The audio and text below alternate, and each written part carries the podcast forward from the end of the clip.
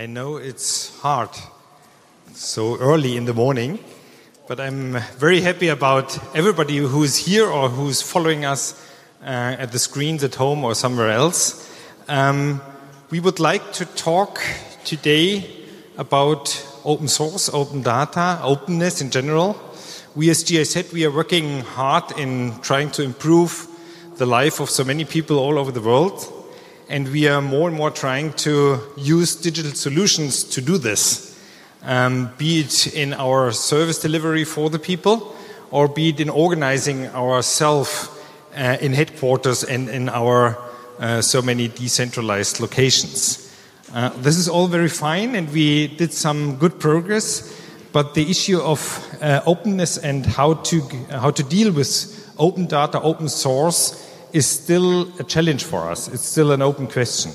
And we are here, of course, to learn from uh, the ladies you will see in, in a few minutes here at the stage, because they know very well how to deal with the issue. They have good examples. We have also some good examples, but we are not yet sure um, how to use the principle, you know, the principle for digital development. Principle six is about openness and how to use this and translate this in a policy for us and uh, how to really deal with the challenge of openness and the chances of openness. This is what we would like to do uh, this morning together with you. And that's why I'm very happy to have you here, and I'm really curious and looking forward to the discussion we have. Thank you very much again.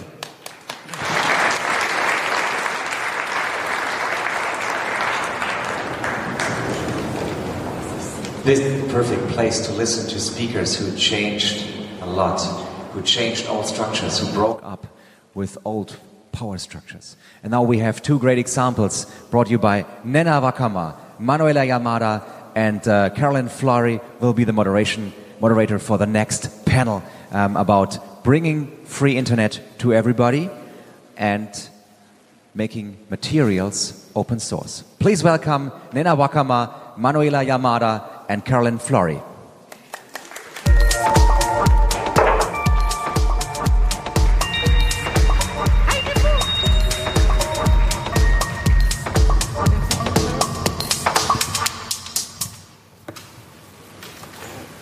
Hello. Excellent. Good morning, everyone.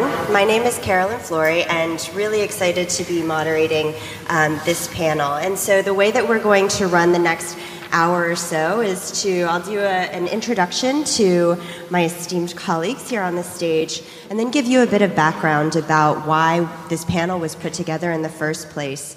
Um, and then go into a bit of question and answer uh, questions, sort of a fireside chat between the three of us, and then open it up to questions for all of you to, to get engaged. So start thinking about some of those questions as, as they, they come along, and, and we'll answer those towards the end.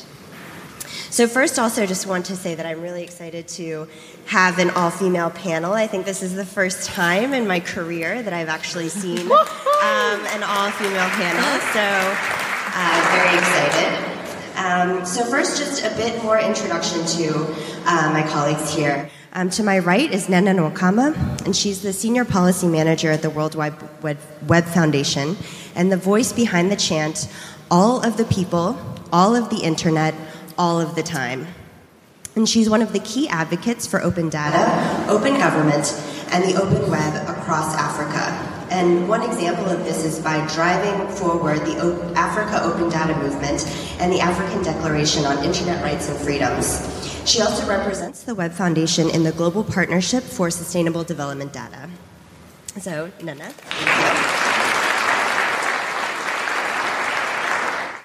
And to my left is Manuela Yamada, and she is a partner at MateriaBrasil and is one of Brazil's young changemakers advocating a systemic change in politics and business towards a sustainable open society.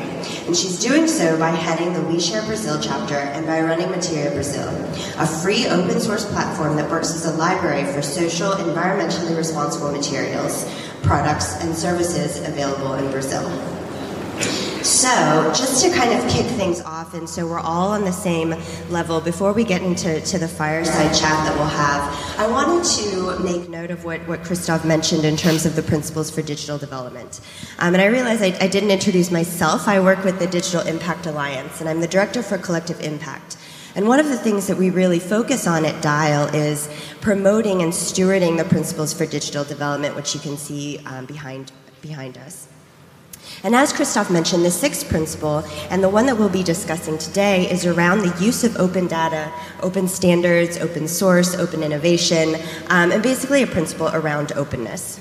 And the principles were created um, in 2014 by donor institutions and implementing institutions to understand how we can implement digital development programs in emerging markets in a more effective, impactful, and efficient way. And so I'm really excited to dig into one of those principles and have a really substantive conversation around how we can continue to promote um, these principles, uh, specifically the sixth one. And on the next slide, sorry, if I can. Can, Is there? maybe it's up there.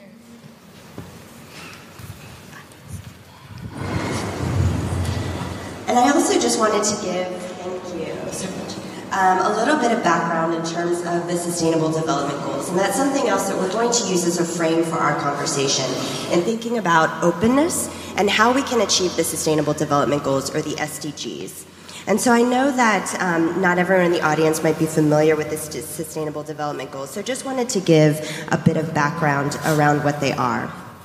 And so, one of the, the, key points is that these are a follow up to the Millennium Development Goals, which ran between 2000 and 2015 and set global targets for alleviating poverty. And over those 15 years, the, the number of people living in poverty was halved. Um, but there's still obviously a lot of work to be done, with still a billion people living under $1.25 a day. So, what can we do?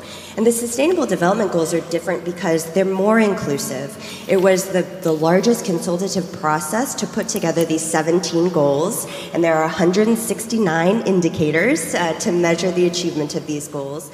But they're not just for emerging markets and developing countries, they're for all countries, and they're the responsibility of all countries. And it's not a mandate, it's not saying you have to do this. People are opting into it. But we want to think about it from a political, economic, social, cultural perspective. And so, one of the things that we'll be discussing is how openness relates to the achievement of the SDGs. So, just wanted to level set a little bit, make sure we're all on the same page as we go into our conversation.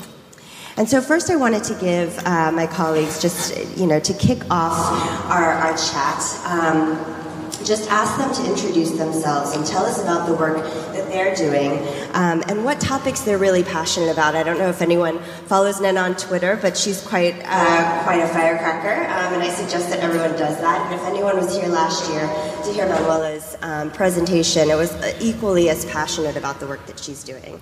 So I'll start with Nnenna to, to give us a bit of background there. Thanks, Carolyn. Hello, everyone. Uh, disclaimer I tweet on stage. So don't feel embarrassed if I'm on this. Um, I want to say hello to those in the room and those who are following online because that is the essence of being here. Uh, personally, I always introduce myself as Nnenna. I come from the internet. I still do. I do three things on a daily basis. The first is to pull down walls, the second is to build bridges, and the third is to create equality. That's all I do for a living. The first thing is to pull down the walls, and I think that everyone in Berlin has a, feel, a sense of what it means. And when you pull down the walls, you need to build bridges. And when you build bridges, you need to make sure that everyone has access. Uh, I work with the World Wide Web Foundation, which is this foundation built around the ideals of Sir Tim Berners Lee, who started the protocol that is used across the World Wide Web. And if you forget everything I say today, you need to remember one thing that Tim Berners Lee says this is for everyone. This is for everyone. So when we're talking about open source, openness in technology, openness in systems, it is because our final aim is that this will be for everyone. The SDGs have come in nicely and say, leave no one behind. So, on one part, we say, leave no one behind. On the other part, we say, this is for everyone. Those two are the same ideals. So break down the walls, build the bridges, and ensure equality. Those are the ideals that the Web Foundation lives with. Before my joining the Web Foundation, I used to be part of the Free Software and Open Source Foundation for Africa. We had wonderful working sessions with what used to be InWEnt in those days, that is now GIZ. We worked on business models, we worked on open source platforms, we worked on learning platforms, we worked on making Africans make a living through different uh, business models around technology. So, openness is what makes the world go round. If you hear that we're talking about the, the web today, it is because it breaks down the walls, it is because it builds bridges, it is because its final aim is equality, equity among the people. So, openness is not about software and hardware, it is about systemic ideologies of having everyone be part of a change, of having everyone benefit from that change, and of course, having sustainable development. If you hear me say that our final aim should be that all of the people should be free and able to access all of the internet all of the time, it is because it is in so doing that we will eventually arrive at equality that leaves no one behind. Once again, if you forget everything that I've said today, do not forget that this is for everyone. I'll stop here. Excellent, thank you.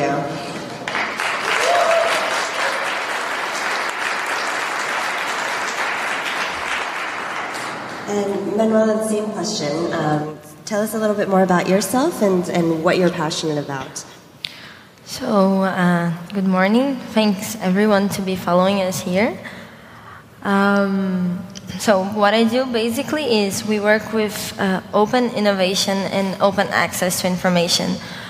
We, um, back in Brazil, me and the people we, I work with, uh, we seriously believe that there is a huge amount of information, and all we need to do is grant that everyone can access it, not just to make it available, but to put it in an easy language that everyone can understand.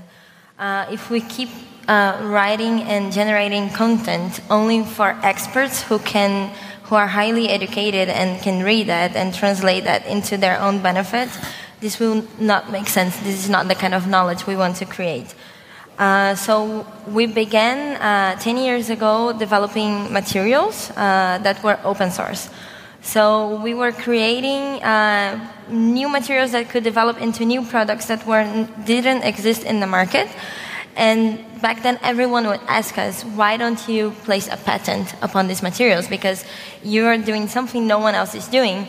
And we, since the beginning, we always said uh, we don't want to make it a patent out of it because we believe that this is public benefit. This is a common good. And if we don't understand that there is a common good, that we are all together on this, that we are part of the same society, globally speaking, it's not going to make any sense of living. You know, it, why are you here if you're not here to share your life with everyone else? Uh, so we started working with open innovation back when this was not heard of in Brazil. Uh, which then, uh, after developing uh, several materials, it scaled up into an open platform uh, that collects materials and products that work for social and environmental responsibility in the country that are available in the country. And uh, what we understood back then was everyone wants to do good. So human beings, for principle, they want to do good. If they are given the choice of doing something that is good for their peers or if it's good for the planet, uh, they're going to take that chance. But most of the time they lack information because it's uh, encapsulated, you know, either on a very technical aspect or um, it's hidden. So what we wanted to do is we want to unlock information, okay? And then through this platform, we developed six uh, analysis driver, drivers uh, who look from life cycle uh, assessment up until like human conditions for workers. and uh, on a very easy language so that people can self-assess their own products and consumers can go online and see. So we connect these two ends. Uh, we don't charge anything for that um, because we understand that if you start charging money, then you create a wall, you create a barrier. Um, and this is. This is my passion for life. Is like make sure that knowledge is available and accessible for everyone, not just there, but that you can actually access and understand. Excellent, thank you.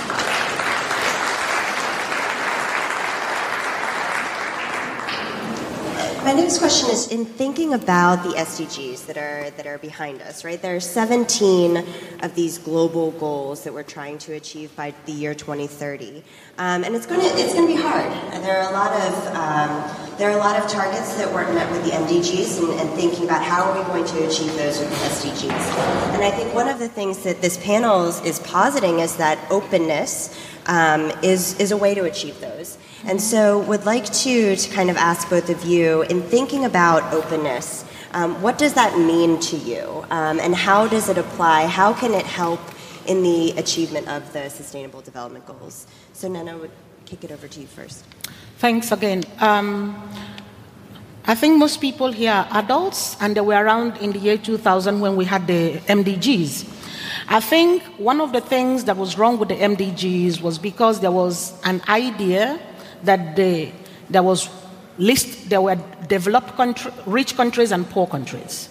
And there was a divide, okay? Uh, maybe a wall, if I should say. Some people are good and others are bad. Or some are, some are fine and others are not fine. And those who are fine should be helping those who are not fine. And I think finally we found that ideology was wrong. And the new concept around the SDGs is actually that nobody should be left behind. And these are global goals, we prefer calling them, because it is for all of us. Everyone is in it. So that's actually on the conceptual form, format, that is a beginning. Now, if you look at the goals from poverty, from education, from gender equality to peaceful societies, you find out that the, the, the, the same values of the digital principles actually apply. We are looking at um, engagement from all stakeholders. We are looking at transparency. We are looking at accountability. Um, I do recall that in the years that led up to the um, to what was what finally became the global goals, Goal 16 had a lot of problems because we actually wanted it to be good governance in those days, and they're like, no way, we, it went round and round and it came to peaceful societies. But uh, at the Web Foundation, we believe that the, the final aim of openness in technology, of openness in data, of access to information is for us to have participation, meaningful participation. There is no way you can have meaningful participation in economic, social, cultural, or any development if you don't have openness around data, openness around systems, accountability in governance, good management of resources. You cannot have it. So, without openness, we will not achieve the SDGs. It will not happen because it is not something that government will report on. We need total engagement from all stakeholders. That will be my second point. My third point is something I would like to flag while we are here. It is very easy to take it for granted that things are okay. You know, the World Bank level kind of reporting with you t- where you tick the boxes, that is not sustainable development. We need to look at people who have reduced mobility. We need to look at people who live in rural areas in Africa. We need to look at women. Hello? Because the, the, the um, I think over the days we've talked about machine, machine reading, artificial intelligence, and algorithms. They don't have feelings, okay? And we may be gamed, we may be deceived into thinking that all is well when indeed we're actually extending the, the, the gender divide. Okay? We can say, uh, what is the average? And we work with averages and we report and we fail to see that the, the lower part of the society that is poor is getting poorer. So we might want to lift a big chunk out of poverty, and then the people who are poor are actually getting poorer. And we report that all as well. That is wrong. It would be wrong to say the number of people who went to school without saying the number who actually finished school, because those are the issues. So, um, in goal 17, I think the first or second paragraph, sorry, I'm speaking UN language, you will see that data is very key. So when we at the Web Foundation is talking about openness in data, we're not talking about statistics, the official thing. We're talking about data that is citizen generated, data that comes from every one of us that says, is that from me? Okay. Data that comes from every one of us to, to show where we are, where we are coming from, and where we are going to. And let me stop here. Thank you. And Manuela, the same question. and thinking about, you know, the sustainable development goals um, and how openness can be applied, and thinking about the, the specific work that you're doing, i'd love to get your thoughts on that.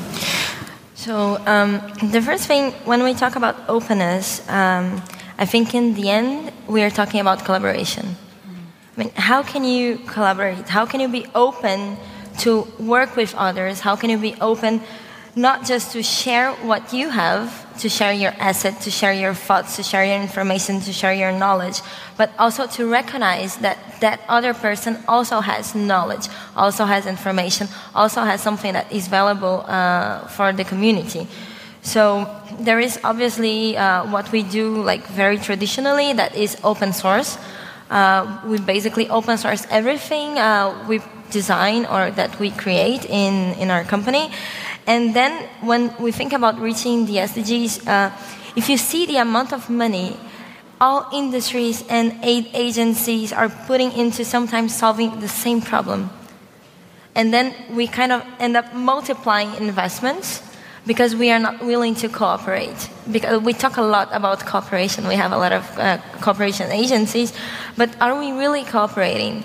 Couldn't we uh, be like crossing innovation and using that, that amount of money to invest on something else? Couldn't we be looking at local solutions or um, sometimes uh, less recognized uh, agents and understand that they're bringing something to the table? This is being open. This is uh, by looking at something that is different than what you are planning, but that is as effective and recognizing that that can also be a solution. So this is one thing. Um, one thing we debated a lot last year in Brazil uh, on an event that I organized was grassroots innovation. So the topic was from tradition to transition. There is a lot we talk about in transition economics or uh, to create a transparent uh, society or to recognize um, policies. But then when you go on grassroots communities in Brazil or inside any kind of favela, which is uh, basically uh, slums, and everyone knows that we have that in Brazil, um, they're rich in knowledge, but we, we are not open to recognizing that as knowledge. And I think when we do that, this sets us behind on so many levels, on, leaving people like behind, on trying to create new things when we, you already have a local solution. So for me, in the end, openness is about being able to cooperate and to collaborate. Excellent. And I'd like to get into some very specific, concrete examples for the audience as well. And thinking about, you know, we have this concept of openness and open source and open open data. And what are some? I'll, I'll start with you, Manuela. What are what are some specific examples um, of of how this has happened and how it's been effective and how we could sort of use those lessons to move forward? Okay, um, I can give you two examples. One is uh, big scale, governmental level and one is uh, small scale, small scale uh, innovation driven. So I don't know if everyone here knows, but uh, a few years ago, Brazil took a very political um, decision of breaking the AIDS medication patent. Uh, back then, that was a huge movement. Uh, the government had to face a lot of uh, international barriers or walls, uh, but they did so because back then we have a, a, a, considerable amount of people who need that kind of medication in Brazil. And being what is internationally considered a developing country, even though I don't agree with that kind of label, uh, I think we should move uh, beyond that kind of statement. Um, people wouldn't be able to afford it, uh, having to pay uh, for the, the, the, patents on international medication. So the government broke uh, th- those patents, and then because of that, they were able to afford giving it for free for the population. So we now have um, anyone in Brazil, if you have AIDS, you can go to, to the, the public health center and uh, get the exam. If you prove you have it, you receive the medication for free. This ends up an epidemic. This uh, makes people live longer. This makes people live with better quality of life. So it solves so many issues. And if it, my personal belief if, is if something is for, um, it's mandatory for your life, why do you place that right into a corporate uh, place? So this would be one example. Another example I can give you is at our company we developed a material that was made out of um, banana tree leftovers. So in Brazil we have a lot of banana plantations, and uh, when you take the banana out, that whole chunk dies and it, it goes to waste.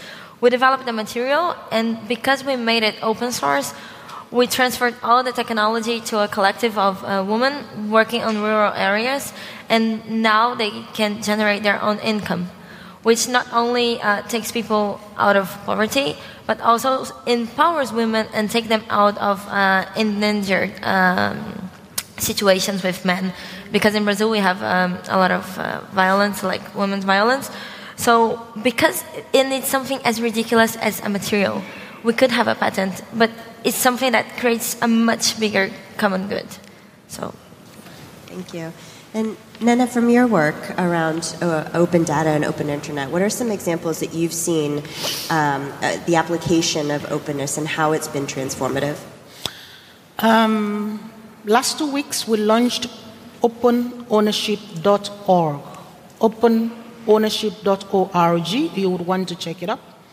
It's a database of companies and who owns them, who benefits from those companies.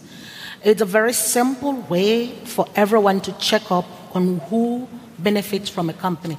I think that um, the, the acknowledgments that um, Panama Papers has received have shown us that um, something like the open beneficial registry is very important for all of us across the world. So I think you need to check that up. It is openownership.org. Um, in about one week, we'll be launching the, the, this year's edition of the Open Data Barometer.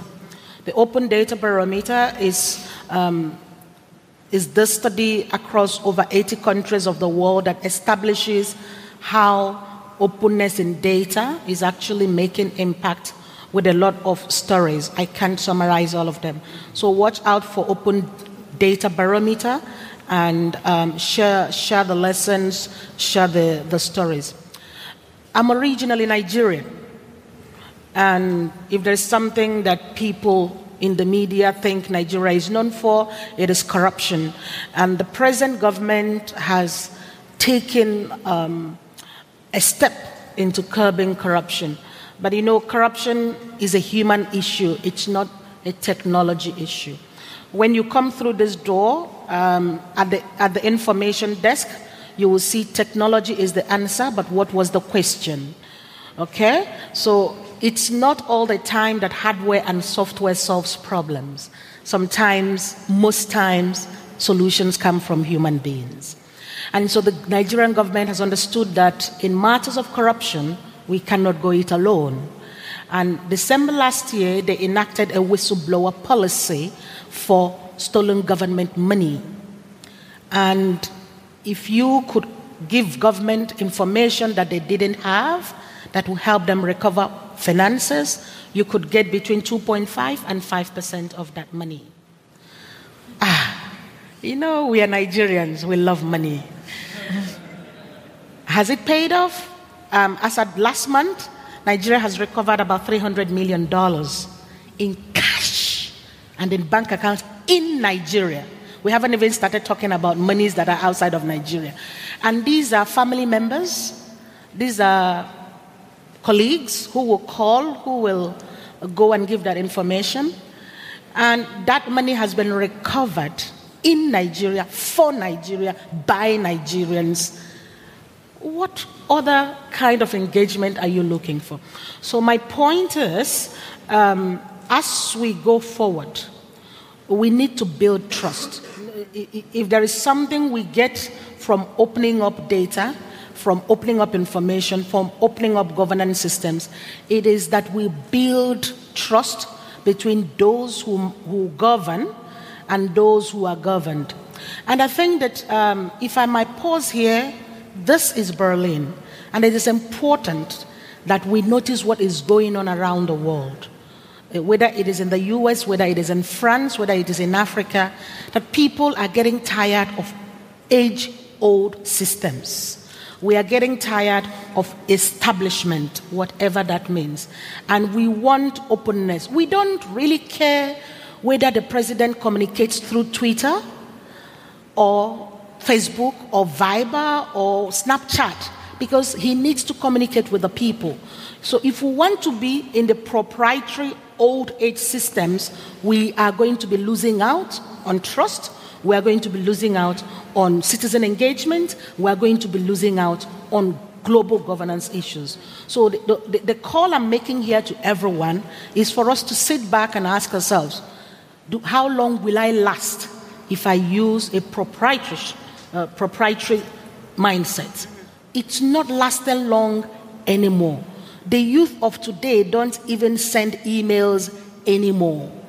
And these are the people we have to be dealing with going forward. So if you think that governance systems is the one where we don't we are not accountable to citizens, we don't let them know how we take decisions, we lock them out, in a few days you will get up and read a communique and nobody will care.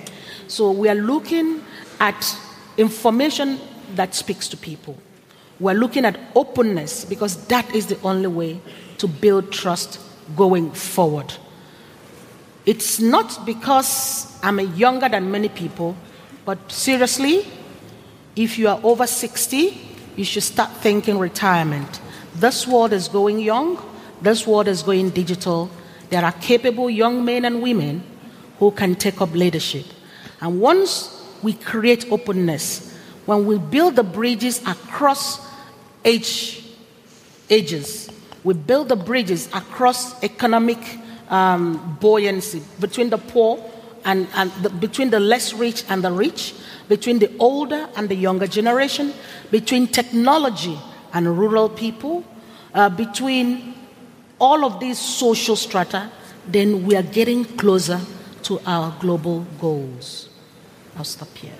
I told you guys she was a firecracker. So, um, just to kind of piggyback on that, Manuel, I would love your thoughts on, you know, taking this idea of what government can do. And, and one of the things that, you know, as we were talking about this panel, really wanted to focus on sort of what is the call to action? What are the next steps? And so wanted to get into, you know, what do you think are some actions that governments can take to incentivize um, openness, to incorporate openness, open data, open information into their policies? And also, how can we incentivize civic participation? So, what happens after the openness? Um, how do we get citizens involved um, and, and have their voices heard? So, I think everyone knows that Brazil is going through major political changes, and um, it has a lot to do with being open and with uh, being transparent. And I think the first thing governments need to, need to do um, to foster a more open society is to lose fear of losing power. Mm-hmm. Because in the end, up until now, information still is power. So we need, I think, first thing they need to do is change the mindset. Okay, we are no longer in, in an era where uh, you can concentrate that. So that would be my first call to action. Lose fear of losing power. Let it go of power. Understand that we are going into an era of decentralized power. The next big thing is going to be a bunch of small things. So take it from there. This would be one thing. the next thing, uh, at least for uh, our experience in Brazil, is uh, make decisions available for people. So, two things happen in our country and in Latin America, and I think probably in other countries in Africa. One is, it's really hard to go after information. They're, they are there in the internet, but if it's not easily accessible, it's as, the same as if it was not there. Come on, don't lie to me. Don't make it look like something that it's not and make the population look crazy. It's not that, okay? So make decisions uh, easily accessible, easy language. Don't write on technical language. Let's abolish technical, not abolish technical content because it's still important. But why are, why are lawyers writing on a language that it was used two centuries ago? Why are we perpetuating that kind of stuff? Okay, this would be one thing. The next thing is open space for direct civic participation. Okay, so when we see silly examples as uh, participatory budgeting, it's very, it, it, it's very silly and it's been there for several decades, but it's still not a common practice. But what happens is when you open some kind of space for people to jump in, even if they don't jump in immediately, a few of them will. And over the years, they're going to understand that they have a voice. What we have now is a re- representative crisis. Okay, people no longer um, see governments as being their representatives, and I think the way we're doing democracy now somehow has maybe it has failed. Okay, because we, we, we are not being represented there anymore. So in the end, is be open to listen. Don't the people put you there, so listen to what they're saying. Okay, don't, don't hold on to that place as if it was yours, because it's not. You're just representing hundreds of thousands of others. So this would be on a more like governmental level uh, and to foster civic participation. But besides that, I think it's high time that we start debating around public policies for openness. Yep and like for open innovation, for open source technologies, for open participation, for open education, for openness in general. Mm-hmm. And this needs to become public policies. Mm-hmm. Thank you. Great. Um, Nnenna, we'll give you a chance to talk about government, but also just wanted to kind of throw out um, institutions and donor institutions like GIZ, who we heard from at the top of this panel, um, you know, other bilaterals and multilaterals. What are some of the actions that they can do? And thinking about the, the means that they, they fund, they support um, programs uh, around the world. Can I begin by saying I love Manuela for, for bringing out so clearly? Okay, I, I want to, since we are here in Berlin, there's the G20, okay? And recently, the G20 digital economy ministers have a declaration, um, and I think that is something that is golden. I, I want to say thank you to the G20 digital economy ministers for that. And I would like to clearly say that one ask I will have of the German government is to take this to the G20 summit and make sure that the G20 heads of state adopt this and actually follow through. Because we've had a lot of declarations that do not follow through. But I sincerely trust that the German government will pull this one off, and I ask for it. I believe in governance. I believe in government. I, I, I am not an anarchist in any way. I have respect for constituted government, and this is very important. But what I think that um, donor organizations and co- countries need to do is to follow up on what Manuela has said. We can't be funding um, governments who don't develop their countries. I mean, I, I, live in Africa and I've worked in this development um, uh, environment for a long time. You can't be putting taxpayers' monies only for governments to underdevelop their own countries, especially in Africa.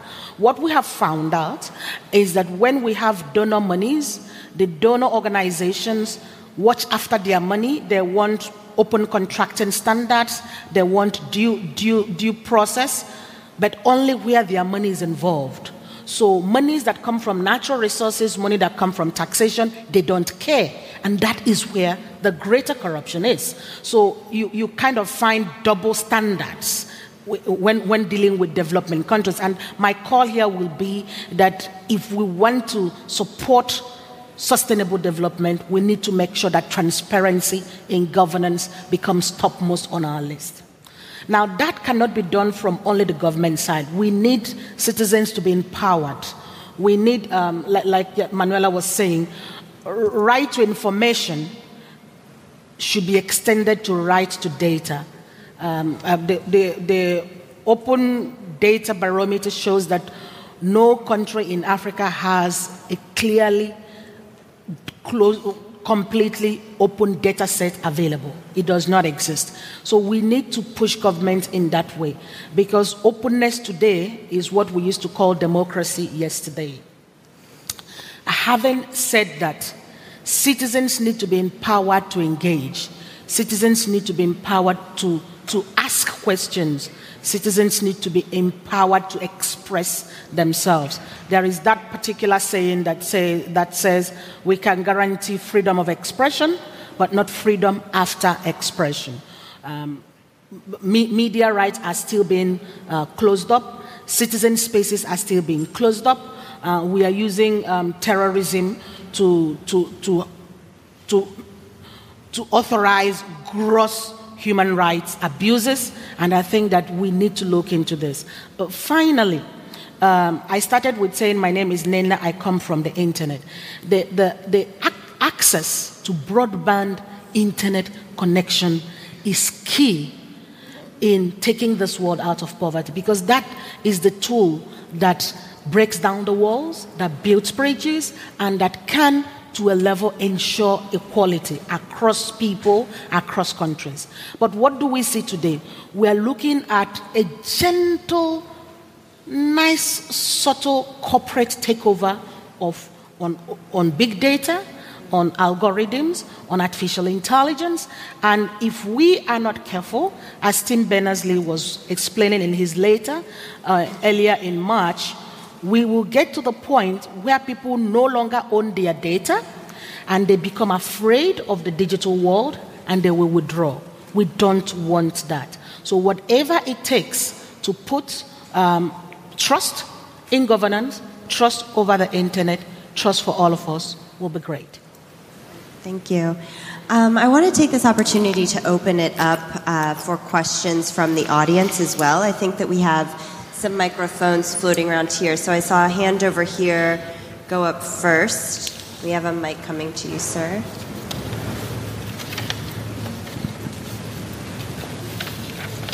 Oh, in front. The, there is a. He's standing. Sorry. And then second is up here. Yes. Hello. Hello. Yep. Yeah. Working. It's on. Hello. Uh, so my name is Franz von Weizsäcker. I am from GIZ, and uh, my question as an implementing, working for an implementing agency for development, we have many decades of experience of building bridges in the physical world and, and building infrastructure in the physical world and uh, water supply and all these things. Where when we build that, for us, it's very clear. When we want to build a bridge, we hire a construction company and uh, they will execute the job. And then we need somebody to maintain the thing. We need to, somebody to maintain the water infrastructure or other infrastructures. But how about in the digital world? It's the same. So when you, when you support some kind of open source project or some when you support the Wikimedia Foundation or one of the big organizations like, like the um, OpenStreetMap or so, you pay for uh, content creation or for open source creation and, and then you want to make sure that this is sustainable. So, what advice can you give us as an aid agency um, to, uh, in which cases, uh, if, if, we don't want to support only those big organizations like, like Wikimedia Foundation, what advice can you give us to us uh, how to find the right partners, the right, so to speak, construction companies of the digital world to partner with in order to create a sustainable solution. Do you have maybe examples of good or bad examples, in which case it's sustainable and when it's not?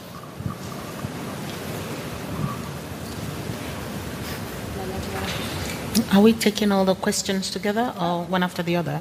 Um, let's do it. We can go ahead and answer each question and then. Straight, selfish answer fund the Web Foundation. okay, but um, seriously, um, the, the capacity for sustainability should be part of the original plan. Like we say, if you don't, uh, if you fail to plan, then you, if you don't plan to succeed, you are planning to fail. So sustainability model should be part of any grant at all. And like I said, um, we need to step away from the big corporate and also look at what will happen in the next five, ten years. And in Africa, we have youth. And I believe that investing in the youth is a good thing.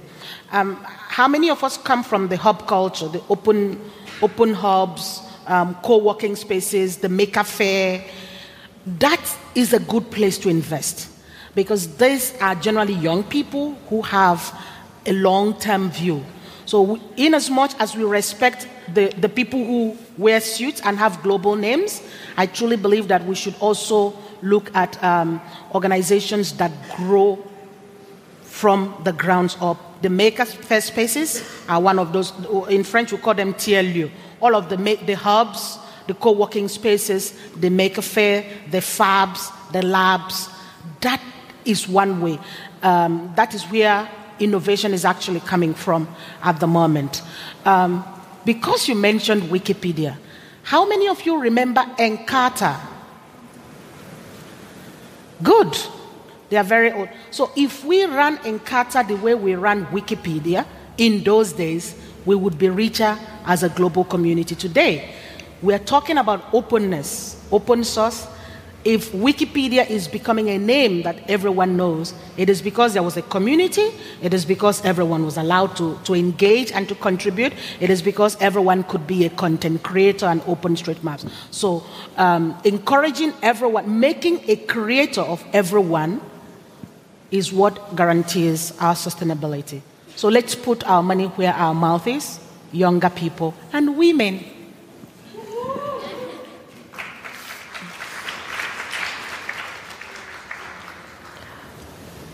Think uh, I have only one last remark about that, but.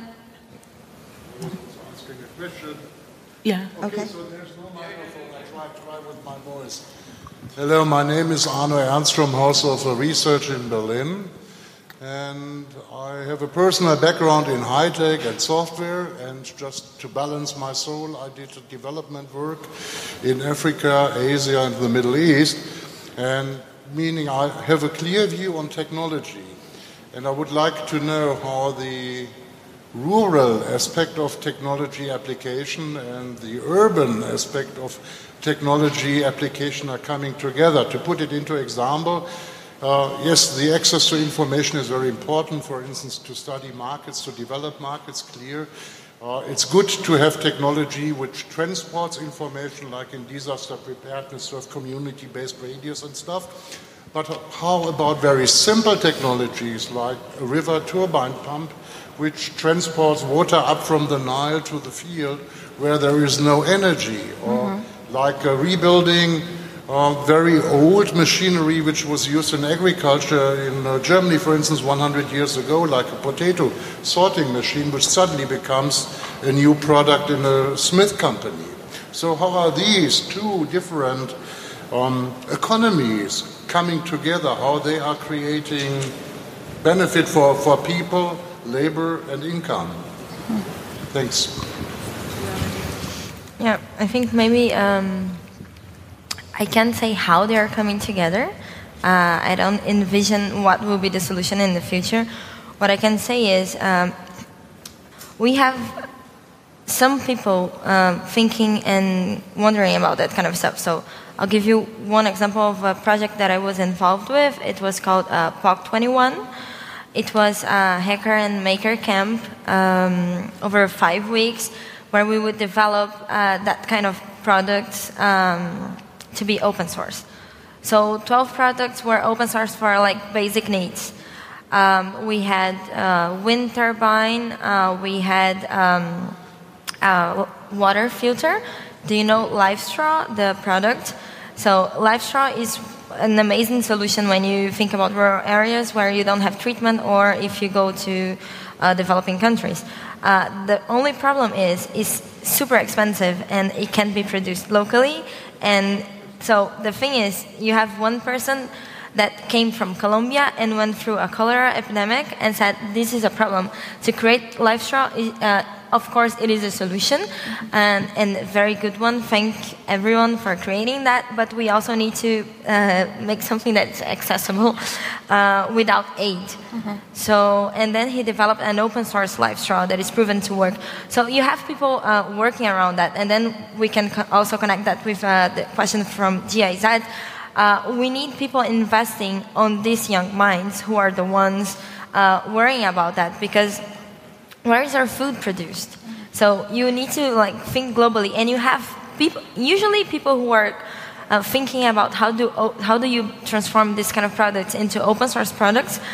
They also have the general overview that we need to look at the countryside uh, because they're the ones feeding us. So, and even if you go wider, um, I don't know, Europe wouldn't have banana if you didn't have banana being planted on Africa. So, you need like even if it's um, this is an argument we use a lot in Brazil. Even if it's for selfish reasons, you need to think about others because you depend on others. Mm-hmm. So even if it's for your own good, think about that kind of stuff. So you have some people uh, working on that, um, much less than what would be ideal. Uh, but projects like uh, POC21 or open source ecology uh, can be a solution. And if we had more people funding those kinds of projects, uh, I think we would create a better momentum. Right. I think our time is up, but I leave you with a final thought. Um, life on water, life on land, and the whole of the environment stuff, we haven't talked much about it. But you know what? People in the rural areas deserve to be happy.